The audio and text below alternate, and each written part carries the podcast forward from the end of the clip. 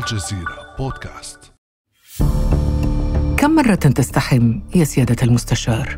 مواطنة ألمانية تسأل المستشار الألماني أولاف شولز ويجيبها قائلا كل يوم Die Bundesregierung hat uns aufgefordert, zu duschen. Wie oft duschen Sie? Jeden Tag. سؤال على بساطته بدا محرجا فقد جاء إثر دعوات من مسؤولين ألمان تحث المواطنين على الاقتصاد في استهلاك المياه ومسح الجسم بمنشفة مبللة فقط بدل الاستحمام وتطالبهم كذلك بترشيد استهلاك الطاقة والاستعداد لتدفئة غرفة واحدة في المنزل خلال الشتاء المقبل. أوروبا العجوز تشهد جفافا هو الأسوأ في تاريخها. منابع نهر التايمز في بريطانيا ونهر الراين في ألمانيا انخفض منسوبها بشكل ملحوظ فيما استعرت حرائق الغابات في فرنسا وإسبانيا وارتفعت درجات الحرارة إلى مستويات قياسية. هذا كله واليورو يحتضر. العملة الأوروبية المشتركة وصلت إلى أدنى مستوياتها مقابل الدولار. أزمات كثيرة. فكيف تتعامل أوروبا مع أزماتها المتعددة؟ وما تأثير هذه الأزمات على الاقتصاد العالمي؟ وما مصير العملة الأوروبية المشتركة؟ وهل تصمد اقتصادات دول أوروبية كإيطاليا وإسبانيا؟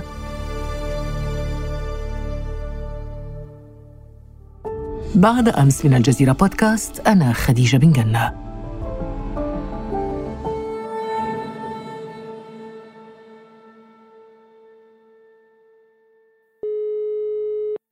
أرحب بكم وأرحب بضيفي الدكتور كميل الساري أستاذ الاقتصاد الدولي في جامعة السوربون بفرنسا. دكتور أهلا وسهلا بك. أهلا وسهلا بك خديجة. بداية دكتور كميل ساري كيف يمكن أن نفهم تراكم كل هذه الأزمات؟ سريعا هكذا في هذه القارة الأوروبية نتحدث عن أزمة طاقة حادة نتحدث عن أزمة جفاف حادة عن أزمة نقد حادة. تجلت في انخفاض غير مسبوق لقيمة اليورو أمام الدولار كيف يمكن تفسير كل هذا برأيك؟ هناك عوامل خارجية عوامل فرضت على أوروبا وهي بطبيعة الحال أزمة كوفيد 19 الرجوع إلى أنشطة اقتصادية شبه عادية وكذلك إلى التضخم الذي أتى من المضاربات في أسواق المواد الأولية في بورصة شيكاغو وبورصات أخرى. كل هذه العوامل يمكن أن نحسبها على الأنشطة النقدية والمالية والاقتصادية العالمية. ولكن أوروبا خلقت لنفسها وبنفسها أزمات وهي التي ورطت نفسها في مأزق لا يطاق لا بالنسبة للمواطنين ولا بالنسبة للشركات طب كيف ورطت ف- نفسها؟ ورطت نفسها أنها يجب أن نرجع إلى الوراء الولايات المتحدة عارضت بشدة أزمة نورد ستريم الثاني عارضت بشدة ما تسميه التبعيه للغاز والنفط الروسيين ولم تستطع توقيف نورد ستريم الثاني ولكن بفعل هذه الحرب في أوكرانيا والولايات المتحدة لعبت دور تأجيج الوضع بطبيعة الحال. ندين هذه الحرب وندين كل الحروب ولكن كانت هناك ندوة صحفية بين بايدن وشولز. وقال بايدن في فبراير قال سنوقف نورد ستريم الثاني. وشولز كان جد حرج ولم يستطع الجواب وقال سنرى. فالآن الولايات المتحدة حققت أهدافها وهي أن عزلت أوروبا على روسيا. وفي نفس الوقت الولايات المتحدة تصدر النفط والغاز الصخريين فرفعت من صادراتها إلى أوروبا ب 12% والخاسر هي أوروبا. أوروبا أمريكا استفادت وربما عندها نية كذلك لإضعاف حلفائها الأوروبيين اقتصاديا طيب هل هذا يعني دكتور كمال أن الدول الأوروبية أخطأت عندما انساقت وراء الإملاءات الأمريكية أو السياسة الأمريكية؟ كل ما يقع الآن كان متوقع المفوضية الأوروبية أحملها المسؤولية الأساسية لأنها تتبع هؤلاء الدول دول شرق أوروبا التي زرتها من قبل سقوط جدار برلين ومن بعد ولاحظت سلوكات هذه الشعوب عندها كراهية وحزازات على روسيا. هذه الحزازات هذه كلها تاريخية يعني ولا يمكن لأي شعب أن يبقى على حزازات قديمة. والاتحاد الأوروبي انساق إلى هذه الحزازات وأصبح من المدافعين على السياسة الأمريكية وهي الضغط وإقصاء روسيا من المحافل الدولية وأن تصبح روسيا خارج كل الصراعات العالمية وهناك حتى لا نعود إلى الوراء كثيرا. دكتور كمال إذا هذا يمكن أن يفهم على صعيد أزمة الغاز والنفط لكن ماذا عن العملة عن اليورو الذي تعرض لهزة قوية أقوى هزة يتعرض لها في تاريخه؟ ماذا عن الجفاف عن نقص المياه عن الحرائق؟ هذه كلها أزمات تتعرض لها القارة الأوروبية أو الدول الأوروبية.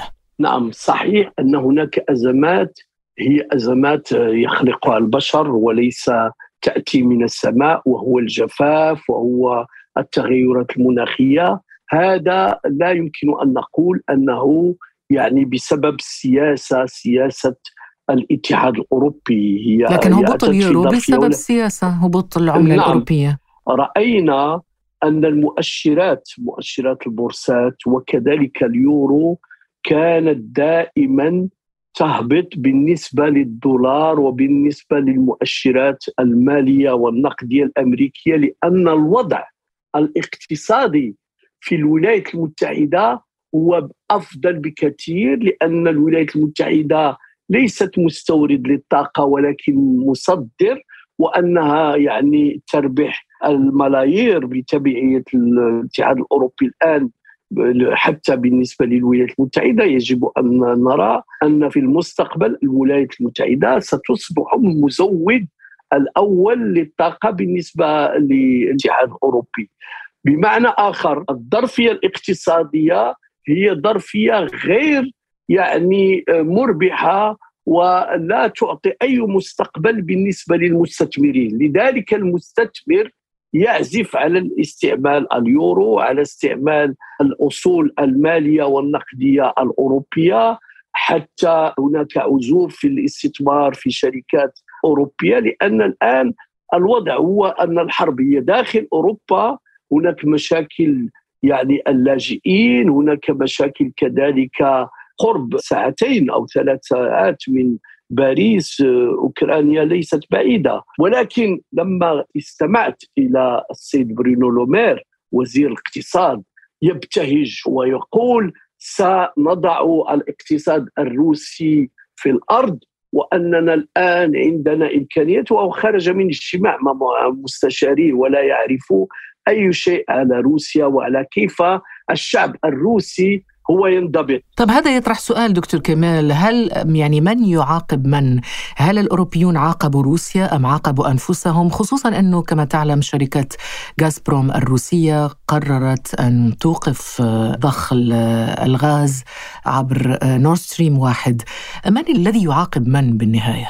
غرب أوروبا والولايات المتحدة سيضعون الاقتصاد الروسي في الانهيار وأنهم سيخرجون منتصرين فكنت أقولها والآن كله يتحقق أن من الخاسر هو الاقتصاد الأوروبي وليس الاقتصاد الروسي وروسيا سترجع إلى الأسس وربما بشكل أفضل وهو الإنتاج داخل الوطن والاعتماد على شركاء آخر. الخطأ الفادح للاتحاد الأوروبي وهو أن مقاطعة أي بلد عنده المادة الوحيدة التي يصدر هو المواد الأولية الغاز النفط آه، المواد الفلاحية فهذا شيء صعب لإسقاط هذا البلد طب لماذا هو صعب؟ يعني هذا يحيلنا إلى سؤال مهم وهو إلى أي درجة تعتمد بالفعل الاقتصادات الأوروبية على استيراد الطاقة سواء كان غاز أو نفط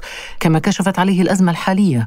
يا أختي خديجة يجب أن نعلم أن النفط والغاز هو يعني من المواد الأساسية الأساسية التي لا يمكن الاستغناء عليها. يمكن الاستغناء على فاجن يمكن الاستغناء على رونو يمكن الاستغناء على المواد على الشامبان على كل ما يصدر من طرف الأوروبيين. ولكن هذه المواد إذا لم يبيعونها إلى الأوروبيين فهم يبيعونها إلى دول أخرى. وحتى ولو يخفضوا كما عليه الشان حاليا 30 دولار البرميل. مثلا لما يوصل البرميل إلى 100 فهو يهبط إلى 30 يعني تبيعه روسيا إلى الصين فتبقى روسيا رابحة. وكل ضغط على الإنتاج الروسي على التصدير الروسي يخلق لا توازن في السوق. نحن نعرف المجهودات الجبارة التي تبذلها أوبك بلس يعني هي تجتمع مع روسيا وتتفاوض لخلق توازن في العرض والطلب. لما تقصى روسيا ولا يمكن إقصاء روسيا لأن وهذا حتى دول الخليج ترفض ذلك وتقول لا يجب التحاور مع روسيا لأنه شريك في هذه المنظومة. وما هو مضحك ومبكي وهو أن الأوروبيين يشترون النفط المكرر من الهند وهذا النفط يأتي من روسيا. يعني أنهم يعني يشترون النفط الروسي عبر الجيران روسيا. عبر الهند ولكن بتكلفة أكبر. وهم الآن ونحن نعرف أنه في تاريخ العقوبات دائما تكون منافذ خفية يعني لا يمكن أن نطوقها. أنا كنت أعرف شركات فرنسية تشتغل في جنوب إفريقيا والتقيت بشركة أمريكية في تونس وهي بريزيلية مكتوب فيها بأنها من برازيليا ولكن المسؤول قال لي نحن نشتغل في ليبيا. لأن ليبيا هي تحت العقوبات. شركات أمريكية تشتغل بصفة أخرى. وهناك شيء آخر وهو من الممكن تحميل النفط أو الغاز الروسيين في بواخر إلى حدود في البحار ونقلها إلى بواخر أخرى لكن هذا كله ممكن. لكن قبل أن نصل إلى ما هو ممكن وغير ممكن والبدائل المطروحة دعنا نفهم معك أكثر دكتور كمال الساري عمق هذه الأزمة وعمق تأثيرها على الأوروبيين وعلى المواطن الأوروبي الذي يستعد لفصل الشتاء وهو مطالب بأن يتقشف في استهلاك الغاز لتسخين البيوت في ظل البرد القارس الذي ينتظر الأوروبيين. أيضا التقشف فيما يتعلق بالمياه واستمعنا إلى المواطنة الألمانية وهي كأن كأنها تسخر بالمستشار الألماني وتقول له كم تستحم من مرة يا سعادة المستشار تأثير كل ذلك على المواطن الأوروبي كيف تراه؟ اولا هناك مشاكل ستعرفها أوروبا لا مثيل لها وهو أن ولست داخل يعني عقل ودماغ السيد بوتين ولكن أظن أنه سيوقف إمدادات أوروبا من الغاز في الشتاء المقبل ويخلق أزمة خالقة أكبر مما عليه حاليا. هناك فصل الصيف الذي أوقف عديد من الحركات الاجتماعية ولكن لم يعني ينهيها. سترجع الأمور على ما عليها في شتنبر ويكون الدخول الاجتماعي والطلب الملح للنقابات وللعمال وهو رفع الأجور. نعرف تاريخيا وعشنا هذا أن لما تكون ارتفاعات كبيره في الأسعار فمن الواضح وكذلك من المجدي أن العمال يطلبون ارتفاع في الأجور. الشركات تعارض ذلك وتقول إذا رفعنا من الأجور فسنرفع من أسعار السلع لأن التكلفة تصعد ولما نرفع من أسعار السلع فهذا يخلق تضخم إضافي وتكون هناك طلبات أخرى إضافية لرفع الأجور ونكون في دوامة في حلقة مفرغة. المشكل الأساسي الآن هو أن قسط كبير من التضخم لا يأتي من تكلفة الإنتاج هو يأتي من عوامل خارجية وهي ندرة الغاز، ندرة الكهرباء، الكهرباء ارتفع سعر الكهرباء ب 500% الغاز يرتفع بشكل صاروخي أكثر من 300% ومن المتوقع ربما أن تصل إلى 3000 يعني يورو الميجاوات أو ربما أكثر أي أن ولكن من خلق هذه الندرة في الغاز؟ من خلقها أو في النفط؟ هم الأوروبيون لأنهم هم الذين أعلنوا منذ شهور أنهم سيوقفون إمدادات روسيا من الغاز والنفط يعني مقاطعة الغاز الروسي هو الذي أدى إلى كل ذلك. طيب هذا يعني أنه نحن أمام حالة تضخم غير مسبوقة في الدول الأوروبية. هناك عوامل يعني خارجية مثل جفاف هي مناخية إلى آخره ومثل الأنشطة الاقتصادية العالمية وما يقع في الصين وصنع بعض المكونات التي لا تأتي وتطعم الشركات الصناعية الأوروبية والألمانية خصوصا. ولكن هناك مشكل خلقه الأوروبيون وهو العقوبات. هذه العقوبات اولا هل أوقفت الحرب؟ أقول لا. وهذا ما نراه. لكن تأثيرها متفاوت دكتور كمال. يعني لا يمكن أن نقيس مثلا تأثير هذه الأزمات على دولة مثل ألمانيا بنفس القدر الذي تعاني منه إيطاليا وإسبانيا مثلا. يا ريت لو تعطينا فكرة عن الدول التي تستطيع فعلا أن تصمد خصوصا أنه كما ذكرنا ألمانيا هي أكثر قوة أكثر ثباتا مقارنة بالاقتصاد الإيطالي أو الإسباني مثلا.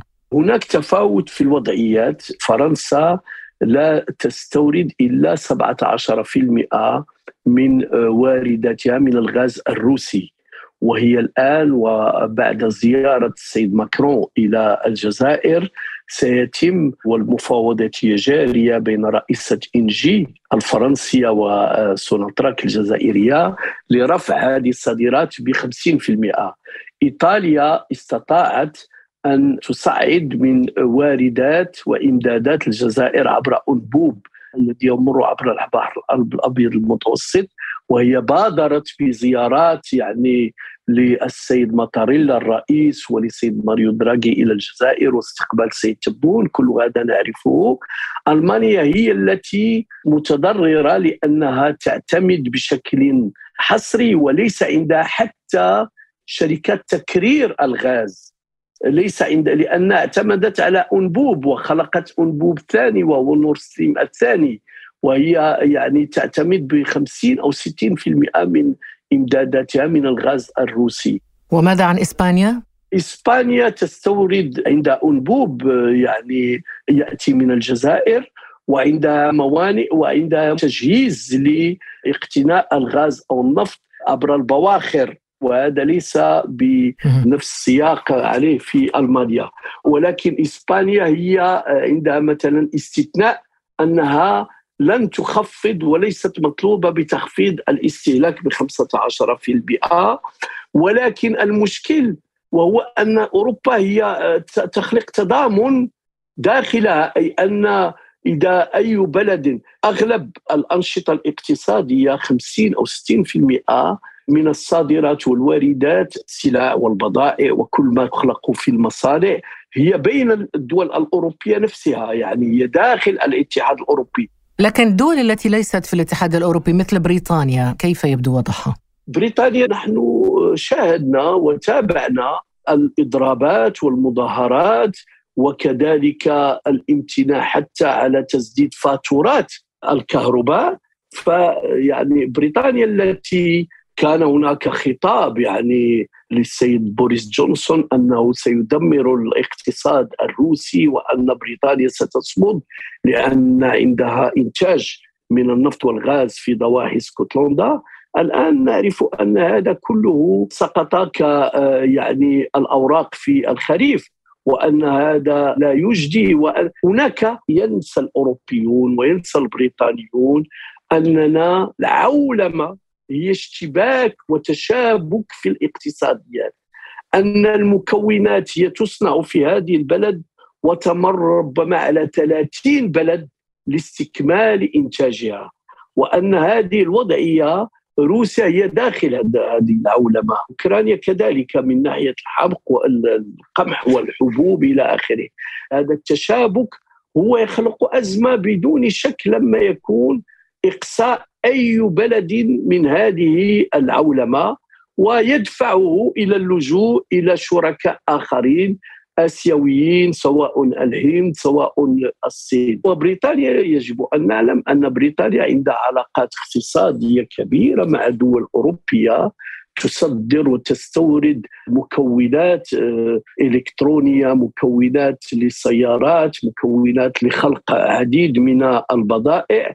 مع الاتحاد الأوروبي والخطر الكبير القطار الذي يدفع إلى الأمام الاقتصاد الأوروبي هي ألمانيا. ألمانيا كانت عندها فائض في الميزان التجاري ب 47 مليار يعني يورو.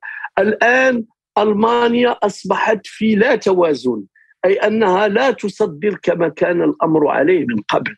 والسيد شولز لما يطلب من المواطنين يعني أن لا يأخذون الحمام كل يوم فهو سيطلب الأكثر من الشركات والأوروبيون هم يعني شيئا ما سيخشون من رد فعل الشعوب والرأي العام وسيلجؤون إلى توقيف الإنتاج في عديد من الشركات. في ألمانيا هناك شركات يمكن أن تفلس توقف أنشطتها إذا توقفت إمدادات الغاز أو الكهرباء أو النفط. ربما دكتور المشكلة أنه كل هذه الأزمات جاءت في نفس الوقت وتراكمت على الدول الأوروبية. تحدثنا عن مشكلة أزمة الطاقة الغاز والنفط. تحدثنا عن أزمة الهبوط العملة الأوروبية اليورو عن التضخم. لكن أيضا هناك مشكلة عويصة الآن تواجه العالم وليس فقط الأوروبيين وهي مشكلة التغير المناخي. ماذا عن هذه الأزمة؟ شيء يعني غريب جدا. وهو أن الاتحاد الأوروبي يأخذ قرارات ربما جريئة وربما حتى يعني أكثر ضررا بالنسبة للشركات الصناعية مثل اعطي مثل توقيف إنتاج السيارات في الاتحاد الأوروبي في 2030 وتعويضها بسيارات يعني كهربائيه هذا في حد ذاته هي إجراءات ولكن في الواقع على المدى القصير فالاتحاد الأوروبي يستعمل الفحم وهو ملوث يستورد النفط والغاز الصخريين وهو أكبر ملوث على الكرة الأرضية وحتى السيد بايدن والديمقراطيين كانوا يعارضون هذا الإنتاج ولكن الآن يشجعونه لكي تكون يحل محل الإنتاج الروسي. فكل المبادرات التي تؤخذ حاليا هي مضرة بشكل كبير للمناخ وللطاقة وعلما بأن الطاقات المتجددة لا يمكن أن تأتي من عشية إلى ضحاها يجب وقت كبير ربما خمس ست سبع وعشر سنوات لكي تكون هناك يعني تجهيز كامل للبيوت وللشركات وللإدارات. بطاقات نظيفة بين الظفرين حتى الاعتماد على الطاقة النووية فهو أصبح يعني شيء مقبول ولكن يتطلب وقت كبير. طيب هنا أدخلتنا دكتور كمال ساري إلى محور الحلول والبدائل والخيارات المتاحة أمام أوروبا للخروج من هذه الأزمات المتعددة. ذكرت قبل قليل مثلا اللجوء إلى السيارات الكهربائية للتغلب على مشكلة الطاقة. ما هي الحلول برأيك لو بدأنا مثلا بموضوع الطاقة قبل أن نمر إلى نقاط أخرى رأينا مثلا تسارع في وتيرة العلاقات الثنائية بين قادة دول أوروبا والدول النفطية مثل السعودية، قطر، الإمارات، الجزائر. هل تستطيع هذه الدول دكتور كميل أن تلبي بالفعل حاجة أوروبا من الطاقة؟ هل هي بديل حقيقي؟ البديل لن يحل آه، ولن يكون يعني جاري به العمل إلا بعد عشرات السنين. ولا على المدى القصير والمتوسط ستبقى النفط والغاز وكل المعادن تبقى هي سيدة الموقف لأن الإنتاج العالمي هو إنتاج يعتمد على هذه آه، الطاقة. العديد من الحلول هي حلول مكلفة جدا من الناحية المالية. أنا أتكلم معكم من منزل فوق رأسي هناك طاقة شمسية يعني هناك لوحات شمسية كلفتني 26 ألف يورو. فكيف يمكن لمواطن وأخذت قروض لذلك؟ فهذا مثل لماذا الدولة لا تساعد المواطن لكي يكون عنده انتاج وهذا الإنتاج ليس كافي لأنني في الليل يجب أن أعتمد على الكهرباء يعني الذي توزعه شركة أو دي أف فهذا مثال. فهناك صعوبات لتنفيذ الطاقات المتجددة واستعمالها. إذا كل الناس استعملت هذه الطريقة واستخدمت لوائح الطاقة الشمسية واشترت سيارات كهربائية يعني على المدى البعيد ربما دكتور لن أو ستخف على الأقل لا نقول لن تكون هناك حاجة للغاز الروسي ولكن ربما تخف الحاجة في المستقبل إلى الغاز الروسي أليس كذلك؟ الاستغناء على الغاز الروسي لا يمكن أن يأتي في الشهور ابان الشهور المقبلة وحتى السنوات المقبلة هو على المدى الطويل. يجب تجهيزات يجب أن خلق عديد من الأنشطة الغير ملوثة ولكن هذا طبعا بالنسبة للطاقة وقد أفردنا لها جزء كبير. لكن بالنسبة لأزمة اليورو آه، دكتور كميل العقدة الأصعب حاليا بعد انفصال بريطانيا عن الاتحاد الأوروبي. بدأ حديث خافت الآن ربما تؤكد لنا ذلك أنت كخبير. هناك حديث يدور في دول مثل إيطاليا وفرنسا عن الانسحاب من الاتحاد الأوروبي. كيف ستتعامل برأيك أوروبا مع انخفاض قيمة اليورو؟ هناك عوامل ظرفية وهو أن رفع نسبة الفائدة في الولايات المتحدة بشكل أكبر ومكثف بالنسبة لليورو فهذا خلق يعني استقطاب لرؤوس الأموال من طرف البورصات ومن طرف المؤسسات الأمريكية. وكذلك الأزمة في أوكرانيا عمقت المشاكل التي تعرفها القارة العجوز ودفعت عديد من المستثمرين إلى الاتجاه إلى السوق الأمريكية. ولما يتجهون إلى السوق الأمريكية فهم يطلبون الدولار ولما يكون طلب الدولار أكبر مما عليهم بالنسبة لليورو فسعر صرف اليورو يهبط. يعني كل هذه المعادلة هي معادلة رهيبة جدا والأوروبيون يعني خلقوا لأنفسهم مشاكل ولكن الوضعية الحالية وهو أن هناك ثقة كبيرة في السوق الأمريكية في الاستثمار في الولايات المتحدة. 80% من المبادلات يعني في المواد الأولية هي عبر الدولار. وما دام أن اليورو لم يفرض نفسه في المداولات العالمية طيب في ظل هذه المشاكل الحالية دكتور لو باختصار في نهاية هذه الحلقة لو استشرفنا في جملة أو جملتين مستقبل الأوروبيين والدول الأوروبية في ظل هذه الأزمات المتعددة والمتراكمة كيف ترى مستقبل الأوروبيين؟ مستقبل الأوروبيين سيكون يعني رهين بما يطلبه نواب ألمانيون وهو التفاوض مع روسيا ويجب أن روسيا هي داخل أوروبا أردنا ام كرهنا وأنه يجب التفاوض مع روسيا وخلق جو لإحلال السلم بالتفاوض وليس عبر الحروب وعبر التصعيد. هناك تصعيد هناك حتى ديماغوجيا يقولون الاوكرانيين انتصرتم تقدموا يعني في الحرب وهم يعني الشعب الأوكراني خسر الديار خسر الأراضي خسر المصانع خسر إلى آخره. فكل هذا يجب الرجوع إليه ويجب على الاتحاد الأوروبي أن تكون عنده سياسة مستقلة من ناحية العلاقات الدولية على الولايات المتحدة. ويجب على الاتحاد الأوروبي أن يفكر في أنا كتبت كتاب اسمه الإفريقيا الاتحاد الأوروبي والشرق. ولما أتكلم على مشرق أتكلم على دول الخليج. هذه هذا الثلاثي هو مستقبل المستقبل. طيب هذا يستحق أن نتناوله في حلقة مقبلة وهذا موضوع جميل ومهم جدا. إفريقيا والاتحاد الأوروبي والمشرق العربي. نعد مستمعينا بحلقة حول هذا الموضوع مع الدكتور كميل الساري. شكرا جزيلا لك دكتور. شكرا لكم. كان هذا بعد أمس.